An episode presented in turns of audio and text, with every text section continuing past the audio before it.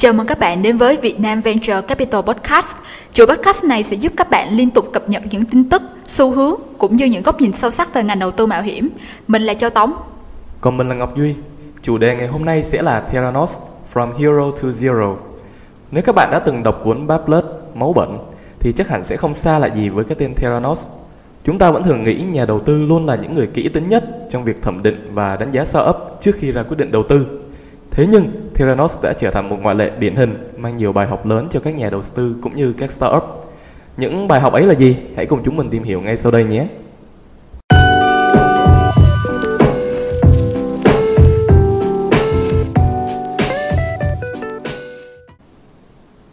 Duy này, chủ đề hôm nay là Theranos from Hero to Zero. Thế thì Duy có thể chia sẻ một chút thông tin về Theranos có được không?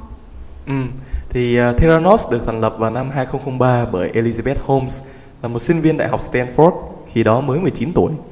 Holmes hứa hẹn sẽ nâng cấp ngành xét nghiệm bằng một công nghệ đặc biệt, đưa ra kết quả chỉ nhờ vào một giọt máu nhỏ.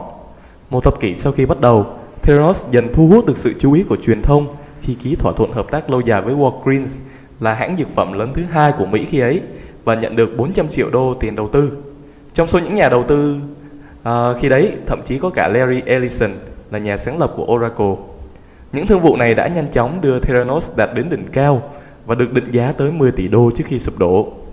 Mà Duy này, có một việc làm cho thắc mắc là điều gì làm cho Theranos trở nên đặc biệt trong mắt nhà đầu tư và là một hiện tượng ở thung lũng Silicon?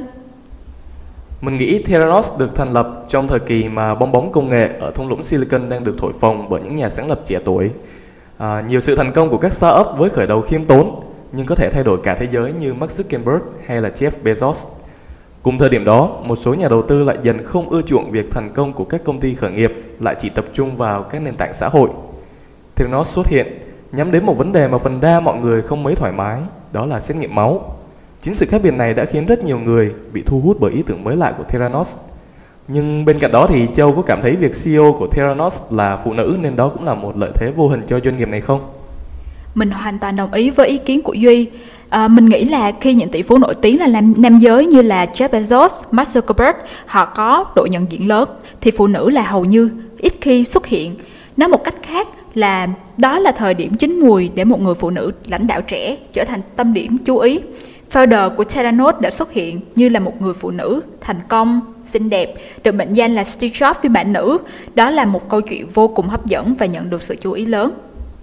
Nếu chỉ nói đến đây thì chắc trong mắt chúng ta, Theranos đang là một startup trong mơ với việc sở hữu công nghệ quan trọng có thể thay đổi ngành y tế toàn cầu cùng một nữ sáng lập trẻ tuổi và tài năng. Thế nhưng, năm 2015 đã trở thành một bước ngoặt lớn đem startup này ra ánh sáng châu nhỉ? Đúng vậy, 2015 đã trở thành một bước ngoặt lớn của Theranos khi phóng viên điều tra của tờ The, The Wall Street Journal đặt câu hỏi về tính hợp lệ công nghệ của Theranos. Bắt đầu từ đó thì hàng loạt các vụ kiện đã đẩy Theranos vào bờ vực phá sản vào năm 2018.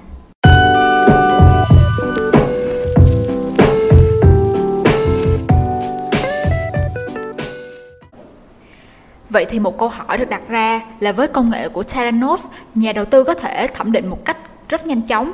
Thế thì vì sao họ lại phạm phải những lỗi quan trọng và cực kỳ cơ bản như thế Duy nhỉ? Ừ, đó là một câu hỏi rất hay. Thì ở đây có rất là nhiều khía cạnh khác nhau ảnh hưởng đến quá trình ra quyết định đầu tư à, của các nhà đầu tư đối với Theranos. Thì à, trước hết đó là việc các nhà đầu tư đầu tiên à, là những nhà đầu tư tên tuổi đã được chiêu dụ và tham gia từ rất là sớm. À, ví dụ như ông trùm truyền thông Rupert Murdoch, cựu ngoại trưởng Mỹ Henry Kissinger, gia tộc giàu nhất trên thế giới Walton và cựu bộ trưởng giáo dục Betsy DeVos. Bên cạnh đó, Elizabeth cũng đã tạo ra ảo tưởng rằng công nghệ của Theranos đã được xác thực bằng cách sử dụng logo của các tập đoàn dược phẩm như Pfizer trên các tài liệu của Theranos. Vậy điều này đã ảnh hưởng như thế nào đến quyết định đầu tư của nhà đầu tư khác? Chúng ta thường nghe đến hội chứng FOMO, nỗi sợ bị bỏ lỡ, và điều đó rất đúng trong trường hợp này. Khi các nhà đầu tư nhận thấy các tên tuổi lớn đầu tư cho Theranos, họ bắt đầu phụ thuộc quá nhiều vào sự đánh giá của người khác hơn là của chính bản thân mình. Họ cho rằng những cái tên uy tín kể trên như một sự đảm bảo cho sự thành công của Theranos. Và nếu họ không đầu tư thì rất có thể họ sẽ bỏ lỡ cơ hội làm đầy thêm túi tiền của mình. Wow, thế thì để lừa được nhà đầu tư theo quy mô lớn như vậy thì chắc hẳn founder uh, đã suy nghĩ rất kỹ uh, cho từng bước đi để nhằm tạo được lòng tin cho nhà đầu tư dù công ty chưa hề có sản phẩm thực nào uh, như họ từng nói đúng không? Đúng vậy. Đây cũng là một trong những lý do quan trọng ảnh hưởng đến quyết định đầu tư. Thường nhà đầu tư rất quan tâm tới năng lực cũng như phẩm chất của người sáng lập. Ở trường hợp này là Elizabeth Holmes, founder và CEO của Theranos, khi cô đã hội tụ được à, tất cả những à, yêu cầu nói trên. Cô được ví như là sản phẩm thực sự của công ty. Sự thu hút từ ngoại hình, ngôn ngữ cơ thể, giọng nói trầm cùng câu chuyện về một nữ doanh gia rời bỏ môi trường danh tiếng là Stanford để thay đổi cả thế giới y tế đã trở nên quá sức hấp dẫn. Dần dần, điều này càng tạo thêm lòng tin của nhà đầu tư về thực lực của nhà sáng lập cũng như lợi nhuận mà công ty này sẽ mang lại cho họ trong thời gian dài.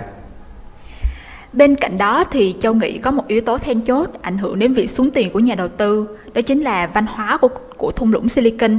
Thì ờ, trong một phần trình bày của Amy Cuddy tại TED Talk thì cô đã đề cập đến việc các startup ở đây đều có một câu nói truyền tai nhau rằng là fake it till you make it, à, tạm dịch là nói dối tới khi mà bạn làm được. À, nên họ đã đặt ra việc từ chối yêu cầu ra mắt sản phẩm hoặc là không công khai báo cáo tài chính với nhà đầu tư nếu như là một điều kiện để nhà đầu tư à, có thể đầu tư vào doanh nghiệp của họ.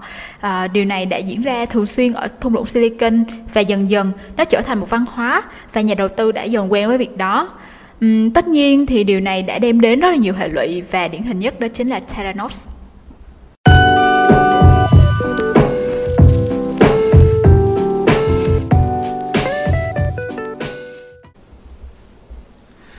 Thế thì sau case study này, Châu nhận thấy đâu là bài học lớn nhất dành cho các nhà đầu tư? Mình nghĩ một trong những bài học lớn nhất của nhà đầu tư đó là không bỏ qua những bước quan trọng trong quá trình thẩm định doanh nghiệp như là thẩm định tài chính, thương mại, pháp lý và sản phẩm. Nhà đầu tư cần có một à, kiến thức căn bản về lĩnh vực mình đầu tư, nắm rõ các số liệu liên quan để tránh những sai lầm đáng tiếc. Bên cạnh đó, một cái đầu lạnh à, để không bị dẫn dắt bởi sự khôn khéo của founder cũng là một chìa khóa giúp cho thương vụ đầu tư thành công. Mình rất là đồng tình với Châu ha.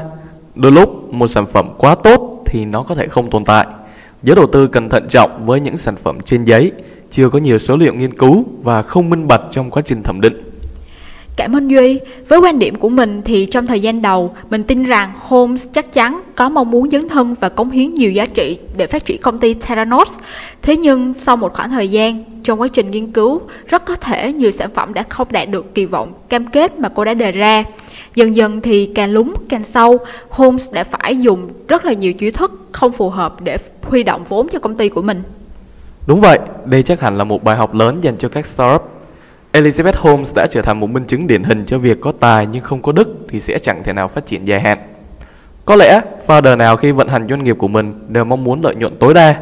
Thế nhưng dù ý tưởng có tốt đến mấy nhưng lại không trung thực thì át hẳn sẽ nhận lấy hậu quả mà cái họ đánh đổi ở đây có thể là sự tự do của chính bản thân mình. Mong rằng Theranos sẽ là tiếng chuông cảnh báo, không chỉ à, giúp cho những nhà đầu tư mà còn là các startup hiểu rõ hơn về quy luật vận hành, luôn đề cao tính minh bạch và sự phát triển dài hạn của doanh nghiệp. Đến đây thì tập 5 mang chủ đề Theranos From Hero to Zero chính thức khép lại. Cảm ơn các bạn đã lắng nghe tập hôm nay. Hẹn các bạn vào mỗi tối thứ bảy các tuần thứ hai và thứ tư hàng tháng. Mình là Châu Tống. Mình là Ngọc Duy. Xin chào tạm biệt và hẹn gặp lại.